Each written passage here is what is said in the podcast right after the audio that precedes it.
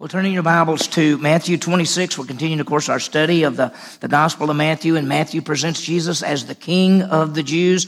He is the Messiah and the Savior. We're seeing the final week of Christ's life before his death and resurrection. In fact, we're just a couple of days away from him going to the cross from Passover, and he's going to die on the cross to pay for our sins and then rise again. He has just finished this teaching about the end time events, and uh, we call it the tribulation. And now what he does, he talks to his disciples and he plainly tells them when and how he will die. I don't think they've understood that. He's told them already three other times in the Gospel of Matthew already that he's going to go to Jerusalem, be handed over to the religious leaders, be handed over to the Gentiles, and then die. And he hasn't really told them, but he did say die and rise again. And uh, so they hadn't put it all together yet. But this is the first time he actually says crucifixion. We'll see how that ties together. He said in the Gospel of John that he would be lifted up, and that was a sort of a, a veiled aspect of crucifixion. So he's been talking about this. Now, in this passage, we're going to see a contrast between the love and sacrifice of a woman and the greed of Judas and we'll see how that ties together. This woman comes and basically uh, sacrifices some some uh, oil uh, that cost a lot of money, and she anoints Jesus with it. While Judas goes to the religious leaders to uh, to to betray him. You could ask the question, you know, if Jesus is the Messiah, why didn't the Jewish people why didn't they see him? Why, why, did they miss him? Well, I think they were looking for a lot of different things. When you look in the Old Testament, they, they weren't sure exactly. A lot of them thought he'd be the king and he's going to come and just take over and rule, and that's not what they see Jesus doing. Religious leaders, we know, did not want their positions taken away.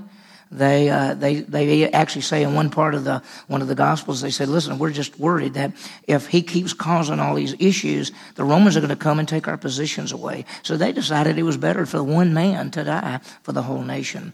Well, this morning we see this contrast. The time has come for Jesus Christ to carry out the final part of his ministry. And that's to die on the cross to pay for sin and rise again. So it's, it's powerful. And the name of Jesus, when we say the name of Jesus, it, it's fact the greatest name ever. In the book of Philippians, it talks about that Jesus is the greatest name of all, that is the name above all names, that at the name of Jesus, every knee will bow and every tongue will confess that Jesus Christ is the Lord. When you say the name Jesus, it's amazing. Acts 4.12 says, there is no other name given under men among heaven, under heaven, by which we might be saved. And so when you say the name Jesus, I always think of the Lord Jesus Christ, the Lord because he's deity. But when you think of Jesus, Jesus means Savior, it means Jehovah's salvation, and then the word Christ means the anointed one of God. We're going to see Jesus actually getting anointed this morning. And so when we talk about, uh, you know, eh, we've talked about this a lot. You can say the name God anywhere to people, and nobody gets upset. You can say, Oh, I believe in God. Oh, yeah, everybody believes in God. Oh, everything's so wonderful. But when you start saying the name Jesus, it actually offends some people. Uh, even some Christians are offended by the name Jesus because they think all you really need to do is think about God. And when you start talking about Jesus, I've told you all about the religious organization on campus that I used to be a part of, and that was some 20 years ago. But I can still remember in a meeting that they said, now, and these were, these were religious organizations on campus. And they said, let's don't use the name of Jesus because it's offensive. Let's just say God. And so they asked us that if we were called on to pray on campus, don't say in Jesus' name, just say God's name. They said that. And there was even a woman in there who said, I would ask y'all not to use the name Jesus around me because it offends me. Well, it is the name of names, the name above names, the, the name of the Savior. There's no other name given. And so when we think about the name Jesus, He indeed is the Savior of the world.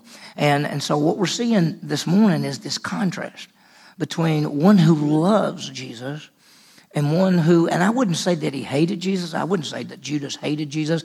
I would just say that Jesus wasn't what he thought he wanted. Uh, I think Judas wanted a king. Judas thought when Jesus comes, he's going to rule, and I'm going to get to have a place of responsibility. And I think he began to realize that Jesus' rule wasn't exactly like he thought, and I think he decided to go to the other side. That, that's what we see. And so we're going to see a contrast between what some call they love and hate and sacrifice and greed, and we'll see it as we go through the passage. I look at it this way. We see one, there's a woman who loves Jesus and sacrifices greatly. There's another named Judas, and the religious leaders who really, the religious leaders hate Jesus. I'm not sure how Judas fits in there, but there's greed involved, and we'll see it. So as we look at this passage this morning, I think there are two things that stand out. One is the anointing by the woman for Jesus Christ's burial. And so that's what they didn't grasp it. She did. You know, it's funny how the women saw a lot of the things that the disciples didn't see. They just they didn't see it. They saw it. I mean, she's going to come anoint him because she knows he's going to die. But if you ask the disciples, is he going to die? Even though after Jesus told them three different times he's going to die, uh, they would say something like, I don't think I understand what you're really talking about. And then we're going to see the betrayal by Judas to the religious leaders. So let me give you the outline of the passage. We're going to see in verses 1 through 5 the plot to kill Jesus. We're going to see what Jesus says and then the plot, and then the anointing by the woman. And we're going to tell you uh, uh, this passage doesn't tell us who the woman is, but one of the other gospels does, and it may surprise you if you if you haven't read it, if you haven't thought about it. Who is this woman that comes in and anoints Jesus? And then we're going to see the betrayal by Judas, and uh, it's it's pretty pretty terrible. And uh, so remember, they've been on the Mount of Olives. They've been looking at the, the city and they've been seeing the temple. And Jesus has been talking about the end times and what's going to happen. And he's told them that one of these days at the end, there's going to be all the wars and rumors of wars. And then he's going to come as the King of Kings and the Lord of Lords. And there's going to be a separation of the sheep from the goats. And at the end of the tribulation, those who have believed in him, who didn't take the mark of the beast, they're going into the kingdom. And those who rejected him, took the mark of the beast, uh, they're going to, they're going to be put to death. And we'll see more about that at another time. But here here's what happens. Notice verse 26, uh, chapter 26, verse 1. When Jesus had finished all these words, he said to his disciples, now he'd just been teaching about his return, and he, there's been times all the way through it says he set his face toward Jerusalem, that he knew he was going to come and die and pay for sins. If you, if you realize it, the time that, Je- the, the first time that Jesus came, and we've been seeing in Matthew 24 and 25 the second coming of Jesus to be the king, but the first coming, he came to die, to die for us, to pay for our sins. And he's been telling us that. We've seen that he came uh, through Galilee and then Jericho and then into Bethany and on into Jerusalem. And he entered with the big crowd shouting and singing. He taught in the temple. He's been teaching from the Mount of Olives. And now he gets very specific to his men. Now think about these 12 men. They have been with him almost all of them from the beginning. Now, uh, a few of them were, were, the very beginning of his ministry, and then a few others uh, get, came, and then at the point in time, Jesus picked 12 of these, these men, and they've seen his miracles, they've seen his life, they've seen, uh, they've learned from his teachings. We, uh, they still haven't grasped it. And so he's going to tell in this passage, he's going to tell the time and the method of his death. He's going to tell them this. So look at verse 2. He says, You know that after two days, the Passover is coming, and the Son of Man is to be handed over for crucifixion. And so he tells them right there the time, two days from now at Passover, and the method, crucifixion. So they're going to celebrate. The time is Passover. And when you think about Passover, we, we, it's, you know, we think of Easter. But Passover was the key because the Jewish people on the 14th day of the first month, the first month was Nisan, that corresponds to our March and April. That, that was when they came out of Egypt, put the blood on the door. The angel of death passed over and they came out of Egypt and they've now come to the land and they're there. So every year, they celebrate Passover on the 14th day of the first month. Then, following that, on the 15th through the 21st, there was a feast called Unleavened Bread. And then, in there, the, on the first day of the week, in there, there was a feast called First Fruits. Jesus is going to die on Passover, and he's going to rise from the grave on first fruits. That's what's going to happen. And so he says to them, If you know about two days from now, there will be the Passover, and the Son of Man will be handed over. And so this was a huge holiday. Uh, it was special. So Jesus died on Passover and rose on that next Sunday. And, and, that's why we talk about the first day of the week was was uh, was called Feast of First Fruits in that, that particular time. So Jesus died on Passover, rose from the grave on first fruits, which happened to be the first day of the week. From after that point in time, we as the church, the body of Christ, we worship on the first day of the week because Jesus rose from the grave on the first day of the week. And so Jesus died on Passover as the Lamb of God to take away the sin of the world. So then he tells the method. And the method was crucifixion. Notice what he says. You'll know that after two days the Passover is coming, and the Son of Man, that's his title, the title of the Messiah, the title of the King, the Son of Man is to be handed over for crucifixion. When we think about crucifixion, uh, I don't think we understand the brutality, the, the horror that was there. I mean, they took a person and they took the cross and they usually were beaten and then they had to carry the cross outside, usually outside the city, and then they were tied down and then nails were put through and then they put them up on a deal and they put their feet together and nails were put through there and they fixed it just so that you could push yourself and hold yourself up because as you begin to slump down, you, cut off your windpipe. And so most people died in crucifixion by suffocation. It wasn't the nails through their hands or feet or anything. It was just they slowly just didn't have enough strength to hold themselves up and they suffocated. And that's why, if they wanted to end it quickly, they broke people's legs so they couldn't push up anymore and they died quicker. And so Jesus says, I'm going to die by crucifixion.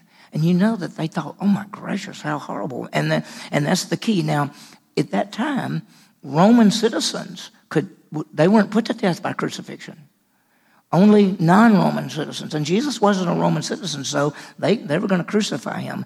And we realized that Jesus is going to die for us. He's going to pay for our sins. He's going to the cross. 2 Corinthians 5.21 says, For him you knew no sin to be sin for us. He took our sins. In 1 Peter 3.18, he died for us, the just for the unjust. Took our sins. So when we realize what is going to happen on the cross, that Jesus is going to take the sins of every human being, past, present, and future, and that means when Jesus died on the cross, it was future for us. He took all of our sins, every ones we ever have done, ever doing now, and ever will do, and on the cross, He took those sins and paid the penalty. The wages of sin is death, and Jesus Christ died for us. And so He's the sacrifice. He's the substitute. That's something you can never forget. And we're going to get more, we're going to go a lot more detail as we get a little further into the Gospel of Matthew. But I want you to understand that He is our substitute and our sacrifice. We're going to see that Jesus Christ tells of the plan to die and to rise, paid for our sins. Now, let's see what happens. Now, let's look, verse 3. Then the chief priest and the elders of the people were gathered together in the court of the high priest named Caiaphas. Now, here's what happened the, there was a high priest, his name was Caiaphas. And he brought together what was called the Sanhedrin. In fact, they would call it the elders of the people who were gathered together. The Sanhedrin was made up of 70 people. And we're not sure whether there were 70 people and then the high priest, or there were 69 people and the high priest made 70. And when they would meet together, the high priest was there and there would be a circle. Let me just show you. I think I've got a picture. This is, this is what they would meet. This would be the high priest. That would be Caiaphas. And this is the elders, the scribes, the Pharisees, the Sadducees. And they met and they decided things. They were called the Sanhedrin. They were the ruling body of Israel. It says here that the chief priest and the elders of the people were gathered together in the court of the high priest named Caiaphas. So they're at his house basically to decide what they want to do. Now, here's what's unusual. And if you read the scripture carefully, especially if you read the Gospel of Luke, you find out that there are two high priests. And you'd say, well, there's not supposed to be but one high priest, right? There are two high priests. See, if you go back to the beginning, there was Aaron. He was the first high priest. His oldest son would be the next high priest. His oldest son would be the next high priest. His oldest son would be the next high That's how it's supposed to work. But by the time you get to the time of Jesus, the Romans had taken over everything and they corrupted it all. And the Romans appointed the high priest. Uh, they had appointed a high priest who was Caiaphas's father-in-law, Annas. He had been the high priest, and then he, they stopped him from being the high priest, and they appointed Caiaphas. So basically, he had two high priests. If you study the Gospel of John, when Jesus got arrested that night, they took him first to Annas, and then to Caiaphas. So Jesus went before both of the priests. He, uh, so here it says the chief priest and the elders of the people were gathered together in the court of the high priest. His name was Caiaphas. And uh, that that's you know if this was real, that would be him in the middle, and they they're all meeting to talk about it. Uh, he became high priest in um, A.D. 18, so he's he's there. He's been high priest for like 12, 13, 14, 15 years while Jesus has been doing his ministry. And then it says in, in verse 4, it says, And they plotted together to seize Jesus by stealth and to kill him. Now they plotted. They said, here's the deal. In one other place they'd already talked and said it's expedient for one man to die. That it's better that our whole nation not get messed up by the Romans. We'll just rather kill Jesus because he's causing so much problem. It's better if we just kill him. So they plotted together to sneak up by stealth. They were going to get him and then they were going to kill him. Now I want you to think about this. They realized they couldn't outsmart him because every time they sent by somebody up to trick him, he tricked them back and they couldn't grab him because in a public arena, he was so loved that as he walked, people were everywhere, so they couldn't come get him publicly. So their plan is to come capture Jesus by cunning, a sly plan. And the plan is just when nobody's watching, maybe at night, we'll sneak up and we'll get him. That's, that's the plan. So that's what they're going to do. And, and, and then notice in verse 5 says, but they were saying, not during this festival, not during Passover. Why? Otherwise, a riot might occur among the people. They said, We're not going to get him now. We're going to wait till after the Passover. See, their plan was not during the feast, but that's not God's plan. God's plan is that Jesus would die on Passover as the Lamb of God. See, as you know, that old saying, even the best laid plans of mice and men often go astray, it is so true. They're saying, let's don't get him now because it'd be too big an uproar. But God says, the Son of God, Jesus, the Lamb of God, must die on Passover because he's the Passover lamb for us who would take our sin and be the Savior of the world. And he's going to rise from the grave on the first fruits. And that's what's going to happen. And it doesn't matter. And I want you to realize that God is in control, not the religious leaders. Jesus will die on Passover as the Lamb of God. It doesn't matter what they think. Now, the Romans were pretty pretty great in one sense. They usually allowed you to worship whatever way you wanted to as long as you still recognized Caesar. And so the Jewish people recognized Caesar, and they had their own worship. Jesus is causing all kind of uproar because Jesus is saying that he's the Messiah and the Savior and the King. And, and they're saying, well, wait a minute, Caesar's king, and Jesus is saying he's king, and so there's all kind of issues. And so these men wanted to get rid of Jesus. And what I, what I call this, and as you look at it, I call it religion uh, versus relationship. See, religion is man doing something to please God. And if you'd come, and we already saw, if you remember back in the chapter uh, where we saw all the woes, and he said, Woe to you, scribes and Pharisees, because you do this and you do this and you do this and you do this. And outwardly you look good, but inwardly you look, you're really bad. And outwardly you look like a whitewashed tomb. Inwardly you're just dead bones. Outwardly you look like a clean cup. Inwardly you're a dirty cup. And he kept telling them that because they, they had religion. And listen, you, we all know people there are people you know in common contact with every day that have religion. And religion is man trying to please God. It's a person who says, if I go to church, if I try to keep the Ten Commandments, if I try to be good, if I try to do the right things, if I try to, you know, give things away, if I, I want to live right for God and He'll accept me. That's religion.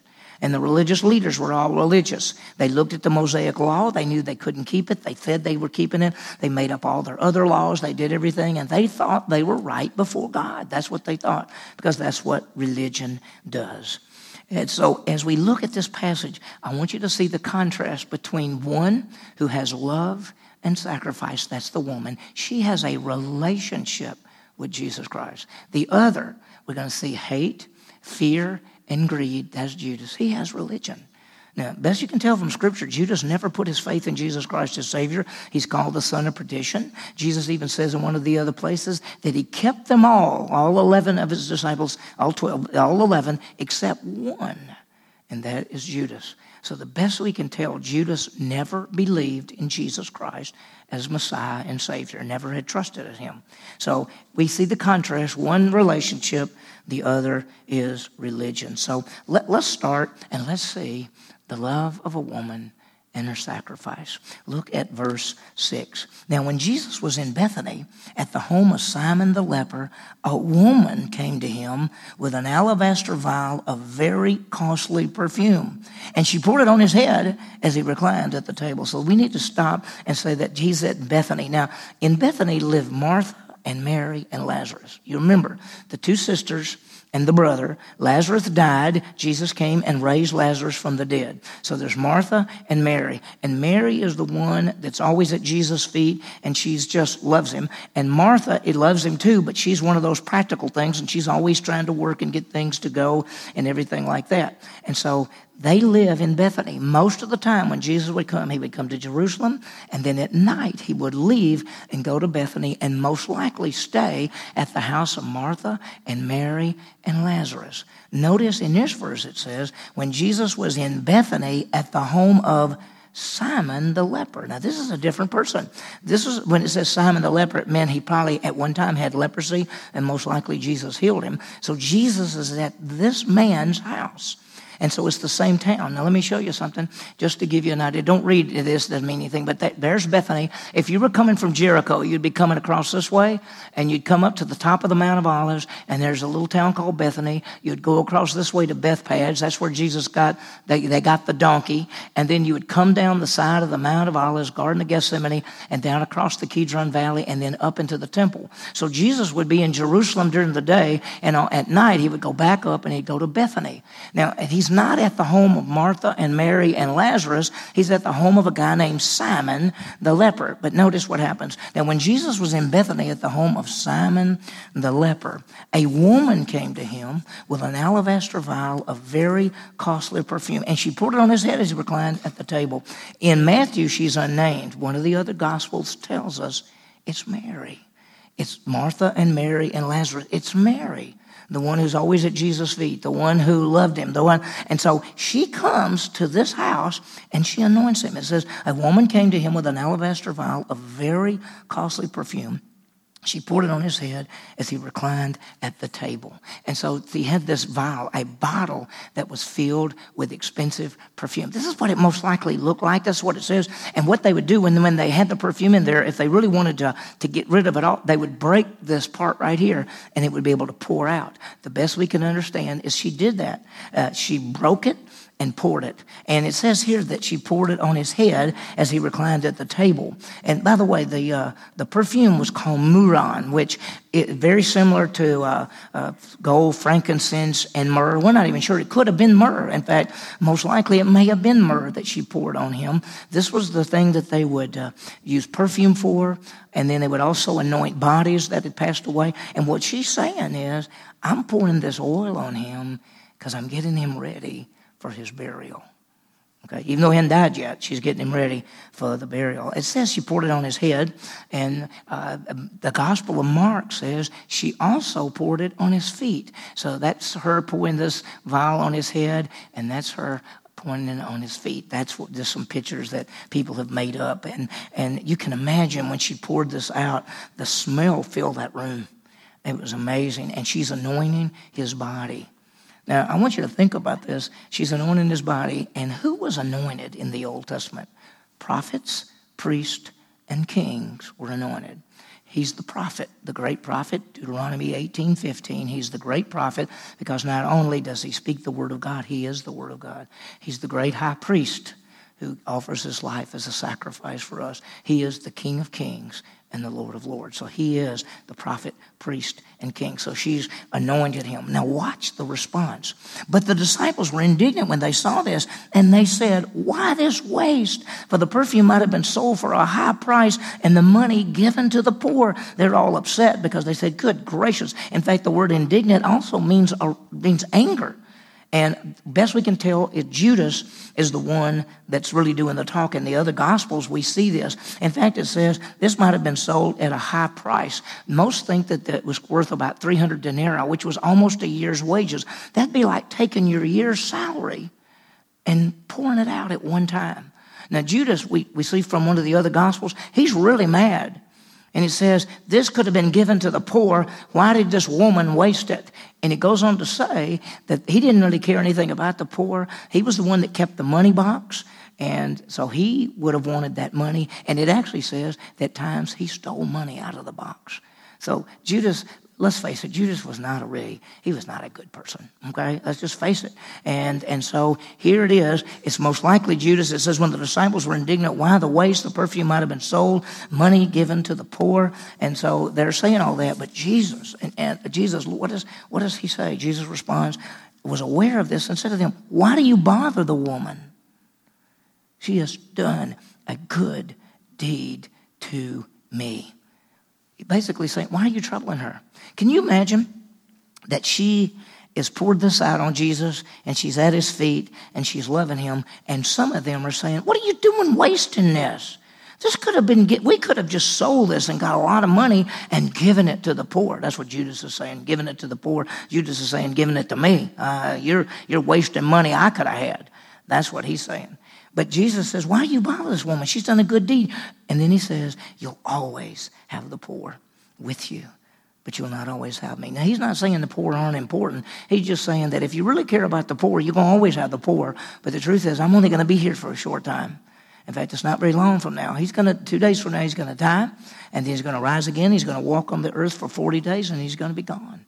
And so they don't have him much longer. And then he says this For when she poured this perfume on my body, she did it to prepare me for burial. She prepared Jesus for burial. You know what she knows? She knows he's going to die. If you ask the guys, hey, you think he's going to die? They go, I don't think so. We're not going to let that happen. I don't, I don't think so. We don't really understand what he's saying when he keeps saying that. She says, hey, if you'd listen to me, he's going to die. Why do you think I'm anointing his body? He's going to die.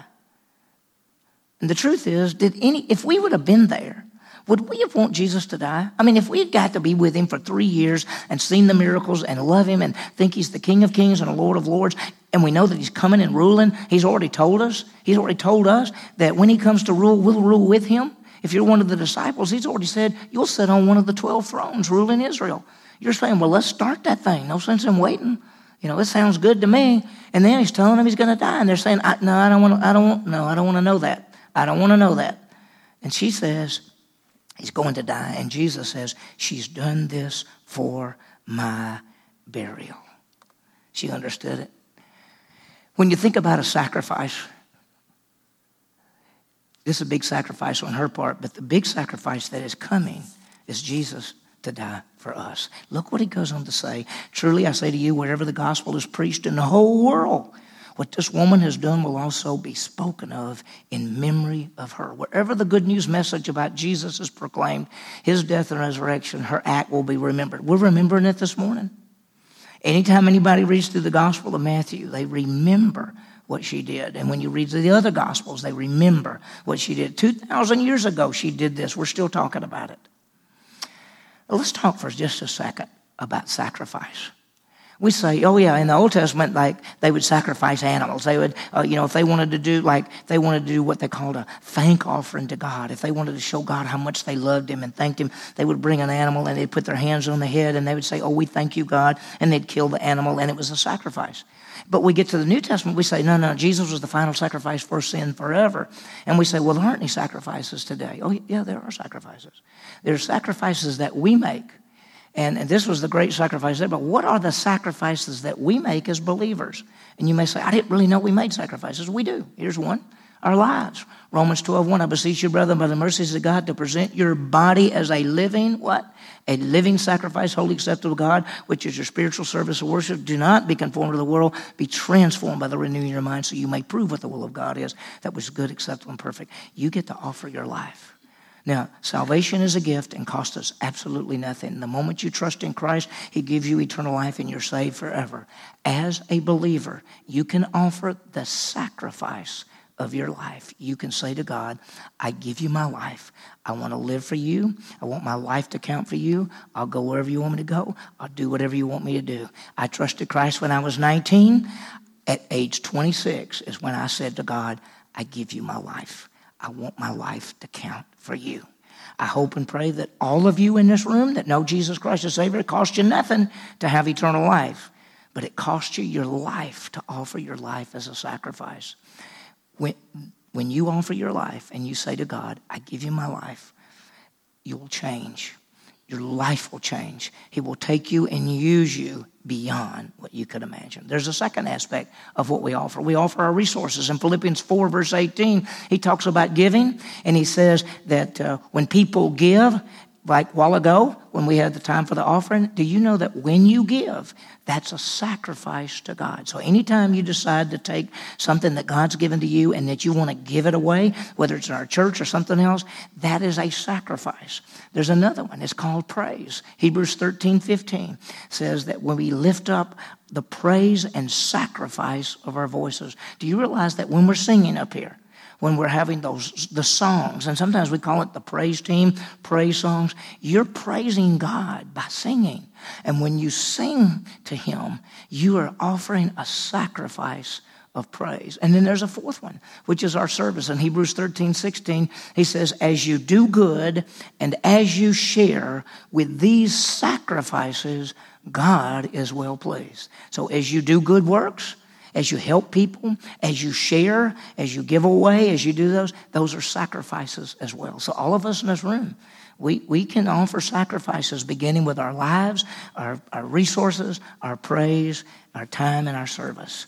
And we see what she did. She took something that was very expensive and gave it away. Now, with that, let's see the contrast between what I call religion and relationship between sacrifice, and greed. Look at what Judas does. After this woman has just sacrificed uh, a lot, what we'd say a lot of money to anoint Jesus for burial, then it says, then one of the twelve, named Judas Iscariot, went to the chief priest. Now, I want you to understand that we're, we're talking about two days before Passover.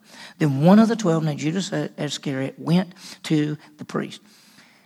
And he said, and said, What are you willing to give me? And look at the word, to betray him to you. That, that what are you going to give me?